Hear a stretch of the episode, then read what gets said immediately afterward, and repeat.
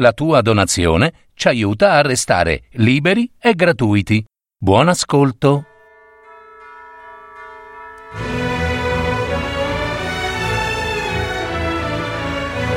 Le novelle di Giovanni Verga. Adattamento e messa in voce di Gaetano Marino. Per parole di storie.net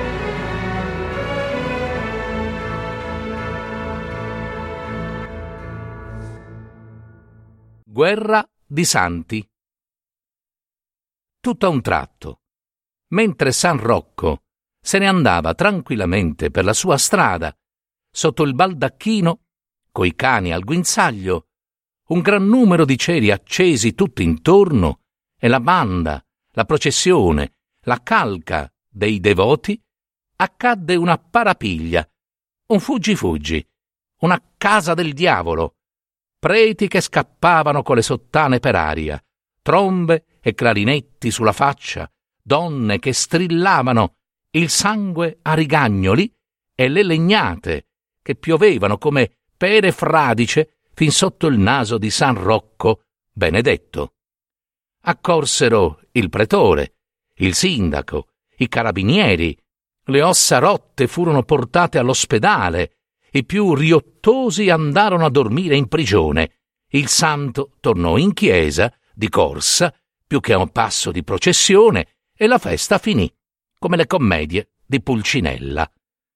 Tutto ciò per l'invidia di quelli del quartiere di San Pasquale, perché quell'anno i devoti di San Rocco avevano speso gli occhi della testa per far le cose in grande. Era venuta la banda della città. Si erano sparati più di duemila mortaretti e c'era persino uno stendardo nuovo, tutto ricamato d'oro, che pesava più d'un quintale, dicevano e in mezzo alla folla sembrava una spuma d'oro addirittura. Tutto ciò urtava maledettamente i nervi ai devoti di San Pasquale, sicché uno di loro alla fine smarrì la pazienza e si diede a urlare, pallido dalla bile, Viva San Pasquale! Viva San Pasquale! E allora s'erano messe le legnate. Certo, andare a dire Viva San Pasquale sul mostaccio di San Rocco in persona è una provocazione bella e buona, no? È come venirvi a sputare in casa, o, o come uno che, che si diverta a dar dei pizzicotti alla donna che avete sotto il braccio. In tal caso non c'è più né Cristi né diavoli, e si mette sotto i piedi quel po' di rispetto che si ha anche per gli altri santi, no? Che infine, fra di loro, sono tutta una cosa, no? Eh, se si è in chiesa, vanno in aria le panche. Nelle processioni piovono pezzi di torcetti come pipistrelli e a tavola volano le scodelle. Santo diavolone! urlava compare Nino, tutto pesto e malconcio. Voglio un po' vedere che gli basta l'anima di gridare ancora Viva San Pasquale! Io, io! rispose furibondo Turi, il Conciapelli, il quale doveva essergli cognato, ed era fuori di sé per un pugno acchiappato nella mischia che lo aveva mezzo accecato. Viva San Pasquale! Sino alla morte! Per l'amor di Dio! Per l'amor di Dio! strillava sua sorella, Saridda, cacciandosi tra il fratello e il fidanzato, che tutti e tre erano andati a spasso d'amore e d'accordo sino a quel momento, compare Nino, il fidanzato, vociava per ischerno. Viva i miei stivali! Viva San Stivale! Te, te! urlò Turi con la spuma alla bocca e l'occhio gonfio e livido al pari d'un petronciano. Te, te, per San Rocco, tu, dei stivali, prendi, prendi! E così, così si scambiarono dei pugni che avrebbero accoppato un bue, sino a quando gli amici riuscirono a separarli, a furia di busse e di pedate. Saridda, scaldatasi anche lei, strillava. Viva San Pasquale, viva San Pasquale, che per poco non si presero a ceffoni con lo sposo, come, come fossero già stati marito e moglie. In tali occasioni si accapagliavano i genitori coi figlioli e le mogli si separarono dai mariti, se per disgrazia una del quartiere di San Pasquale ha sposato uno di San Rocco. Non voglio sentirne parlare più di quel cristiano, sbraitava Saridda, coi pugni sui fianchi alle vicine che le domandavano com'era andato all'aria il matrimonio. Neanche se me lo danno vestito d'oro e d'argento. Sentite, eh? Per conto mio, Saridda può far la muffa, diceva dal canto suo compare Nino, mentre gli lavavano all'osteria il viso, tutto sporco di sangue. Una manica di pezzenti e di poltroni in quel quartiere di Conciapelli. Eh, quando m'è saltato in testa d'andare a cercarmi colà l'innamorata dovevo essere ubriaco. Giacché così, aveva conchiuso il sindaco, e non si può portare un santo in piazza senza legnate, che è una vera porcheria, non voglio più feste. No, né quanto, né, né, né, né quarant'ore, niente. E se mi mettono fuori un moccolo che è un moccolo, li caccio tutti in prigione. La faccenda, poi, s'era fatta grossa, perché il vescovo della diocesi aveva accordato il privilegio di portare la mozzetta ai canonici di San Pasquale, e quelli di San Rocco, che avevano i preti senza mozzetta, erano andati fino a Roma a fare il diavolo ai piedi del Santo Padre, coi documenti in mano, su carta bollata e ogni cosa. Ma tutto, tutto era stato inutile, giacché i loro avversari del quartiere basso, che ognuno se li lamentava senza scarpe ai piedi, s'erano arricchiti come porci con la nuova industria della concia delle pelli. E a questo mondo si sa che la giustizia si compra e vende come l'anima di Giuda. A San Pasquale aspettavano il delegato di Monsignore, il quale era un uomo di proposito che ci aveva due fibbie d'argento di mezza libra l'una alle scarpe, e chi l'aveva visto e veniva a portare la mozzetta ai canonici, perciò avevano scritturato anche la loro banda per andare ad incontrare il delegato di Monsignore tre miglia fuori del paese e si diceva che la sera ci sarebbero stati fuochi in piazza con tanto di viva San Pasquale a lettere di scatola.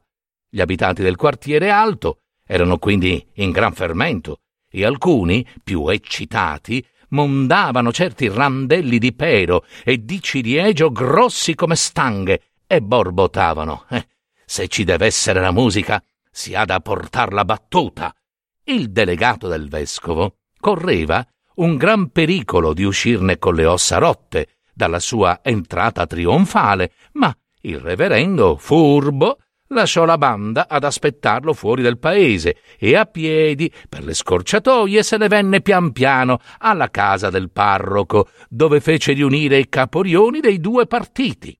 Come quei galantuomini si trovarono faccia a faccia dopo tanto tempo che litigavano, cominciarono a guardarsi nel bianco degli occhi, quasi sentissero una gran voglia di strapparseli a vicenda, e ci volle tutta l'autorità del reverendo, il quale s'era messo per la circostanza il ferraiuolo di panno nuovo per far venire i gelati e gli altri rinfreschi senza inconvenienti. Così va bene, approvava il sindaco col naso nel bicchiere. Quando mi volete per la pace, mi ci trovate sempre.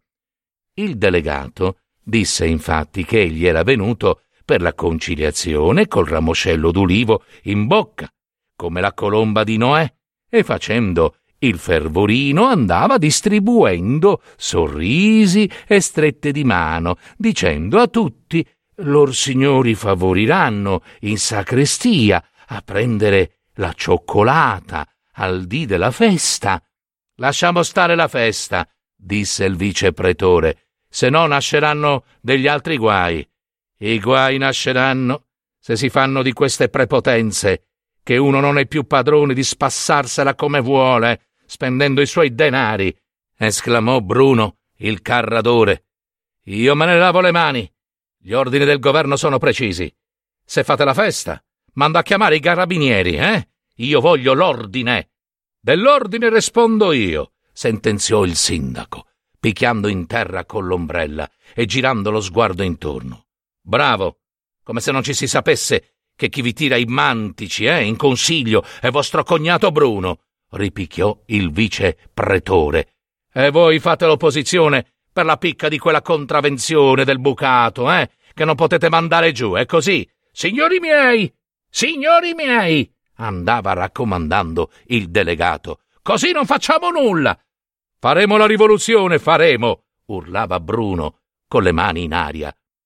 Per fortuna, il parroco aveva messo in salvo, lesto lesto, le chicchere e i bicchieri, e il sagrestano era corso a rompicorlo a licenziare la banda che, saputo l'arrivo del delegato, accorreva a dargli il benvenuto soffiando nei corni e nei tromboni. Così non si fa nulla, borbottava il delegato, e gli seccava pure che le messi fossero già mature. Di là, delle sue parti, mentre egli se ne stava a perdere il suo tempo con compare Bruno e col vice pretore, che volevano mangiarsi l'anima. Cos'è questa storia della contravvenzione del bucato, eh? E le solite prepotenze. Ora non si può sciorinare un fazzoletto da naso dalla finestra che subito vi chiappano la multa. Eh? La moglie del vicepretore, fidandosi che suo marito era in carica, sinora un po' di riguardo c'era sempre stato per le autorità. Eh, soleva mettere ad asciugare sul terrazzino tutto il bucato della settimana, si sa, e quel po' di grazia di Dio. Ma adesso, con la nuova legge, è peccato mortale e sono proibiti perfino i cani e le galline e gli altri animali con rispetto, eh, che fino ad ora facevano la polizia delle strade. Alle prime piogge, se Dio vuole, l'avremo sino al mostaccio il sudiciume. Il delegato del vescovo, per conciliare gli animi, stava inchiodato nel confessionario come una civetta dalla mattina alla sera, e tutte le donne volevano essere confessate da lui, che ci aveva la soluzione plenaria per ogni sorta di peccati, e quasi fosse stata la persona stessa di Monsignore. Padre, gli diceva Saridda, col naso alla graticola del confessionario, compare Nino, ogni domenica, mi fa far peccati in chiesa. E in, in che modo, figliola mia? E quel cristiano Doveva essere mio marito, prima che vi fossero queste chiacchiere in paese. Ma ora che il matrimonio si è rotto, si pianta vicino all'altare maggiore per guardarmi e ridere coi suoi amici, tutto il tempo, tutto il tempo della messa. E come il reverendo cercava di toccare il cuore a compare Nino, e lei, piuttosto, che mi volta le spalle, quando mi vede, quasi fosse uno scomunicato, rispondeva il contadino. Egli invece se la gnà Ridda passava dalla piazza la domenica, affettava di essere tutt'uno col brigadiere e con qualche altro pezzo grosso, e non si accorgeva nemmeno di lei. Saridda era occupatissima a preparare lampioncini di carta colorata e glieli schierava sul naso, lungo il davanzale, col pretesto di metterli ad asciugare. Una volta che si trovarono insieme, in un battesimo, non si salutarono nemmeno, come se non si fossero mai visti, e anzi Saridda fece la civetta col compare che aveva battezzata la bambina. E compare da strapazzo, sogghignava Nino, compare di bambina. Quando nasce una femmina si rompono persino i travicelli del tetto, ah. e Saridda, fingendo di parlare con la puerpera, tutto il male non viene per nuocere. Alle volte quando vi pare d'aver perso un tesoro, dovete ringraziar Dio e San Pasquale, che prima di conoscere bene una persona bisogna mangiare sette salme di sale. Già, le disgrazie bisogna pigliarle come vengono. Il peggio è guastarsi il sangue per cose che non valgono la pena. Morto un papa, se ne fa un altro. In piazza suonava il tamburo, quello della meta. Il sindaco dice che vi sarà la festa, sussurravano nella folla. Litigherò sino alla consumazione dei secoli. Mi ridurrò povero in camicia come il santo Giobbe, ma quelle cinque lire di multa non le pagherò. Dovessi lasciarlo nel testamento. Sangue d'un cane. A che festa vogliono fare se quest'anno morremmo tutti di fame? esclamava Nino. Sin dal mese di marzo non pioveva una goccia d'acqua e i seminati gialli che scoppiettavano come l'esca, morivano di sete. Bruno, il carradore, diceva invece che appena San Pasquale usciva in processione pioveva di certo. Ma che gliene importava della pioggia a lui, se faceva il carradore e a tutti gli altri conciapelli del suo partito? E infatti portarono San Pasquale in processione, a levante e a ponente, e l'affacciarono sul poggio, a benedire la campagna, in una giornata afosa di maggio, tutta nuvoli, una di quelle giornate in cui i contadini si strappano i capelli dinanzi ai campi bruciati e le spighe chinano il capo proprio come se morissero. San Pasquale maledetto! gridava Nino sputando in aria e correndo come un pazzo per il seminato. Ma avete rovinato San Pasquale ladro! Non mi avete lasciato altro che la falce per tagliarmi il collo! Nel quartiere alto era una desolazione, una di quelle annate lunghe in cui la fame comincia a giugno e le donne stanno sugli usci, spettinate, senza far nulla, con l'occhio fisso. La gnà Saridda, all'udire che si, si, si vendeva in piazza la mula di compare Nino, onde pagare il fitto della terra che non aveva dato nulla, si sentì sbollire la collera in un attimo e mandò in fretta e in furia suo fratello Turi con quei soldi che avevano da parte per aiutarlo. Nino era in un canto della piazza con gli occhi astratti e le mani in tasca, mentre gli vendevano la mula, tutta in fronzoli e con la cavezza nuova. Non voglio nulla, egli rispose torvo. Le braccia mi restano ancora, grazie a Dio. Bel santo, quel San Pasquale, eh? Turi gli voltò le spalle per non finirla brutta e se ne andò. Ma la verità era che gli animi si trovavano esasperati ora che San Pasquale l'avevano portato in processione a levante e a ponente con quel bel risultato. Il peggio era che molti del quartiere di San Rocco si erano lasciati indurre ad andare con la processione anche loro, picchiandosi come asini e con la corona di spine in capo, per amor del seminato. Ora poi si sfogavano in improperi, tanto che il delegato di Monsignore aveva dovuto battersela a piedi e, e senza manda, com'era venuto.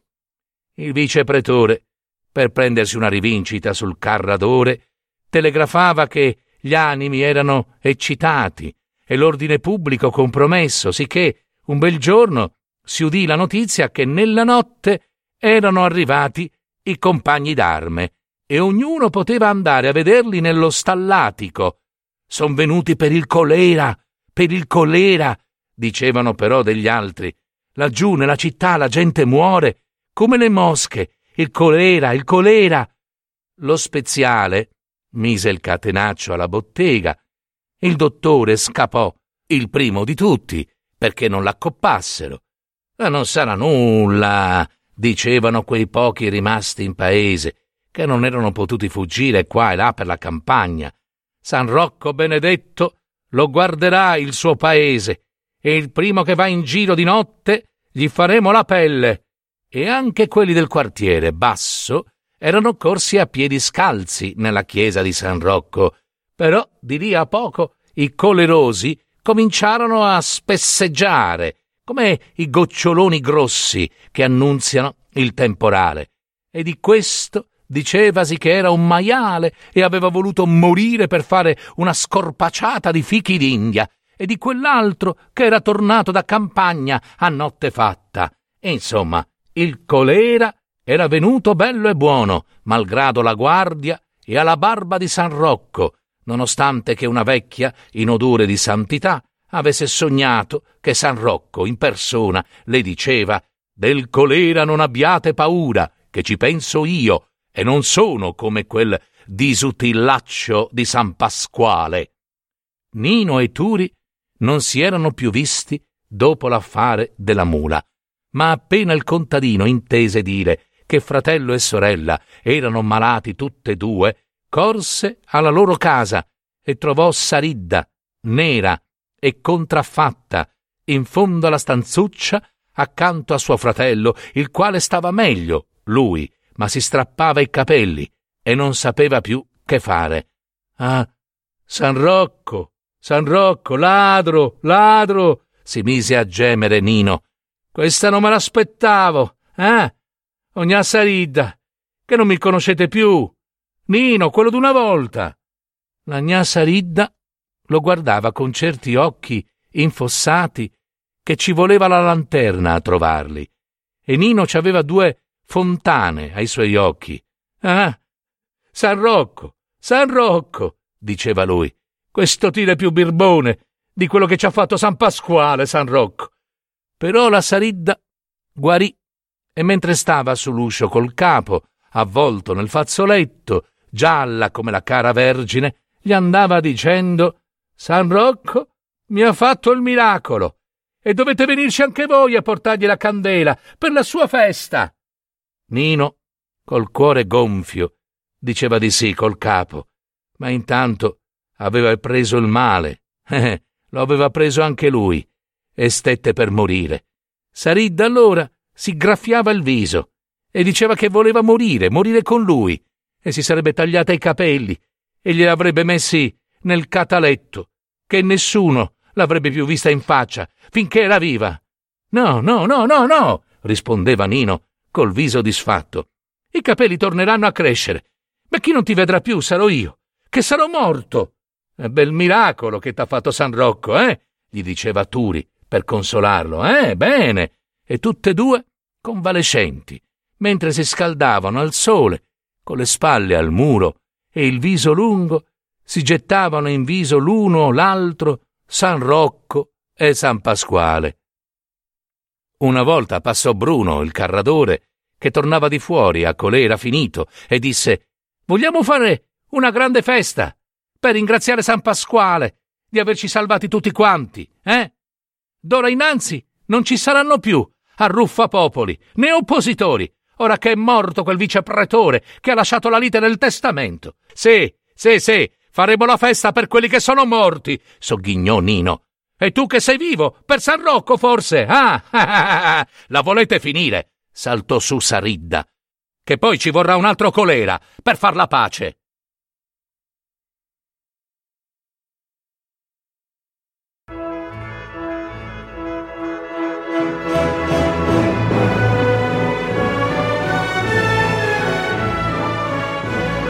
Avete ascoltato? Le novelle di Giovanni Verga. Adattamento e messa in voce di Gaetano Marino.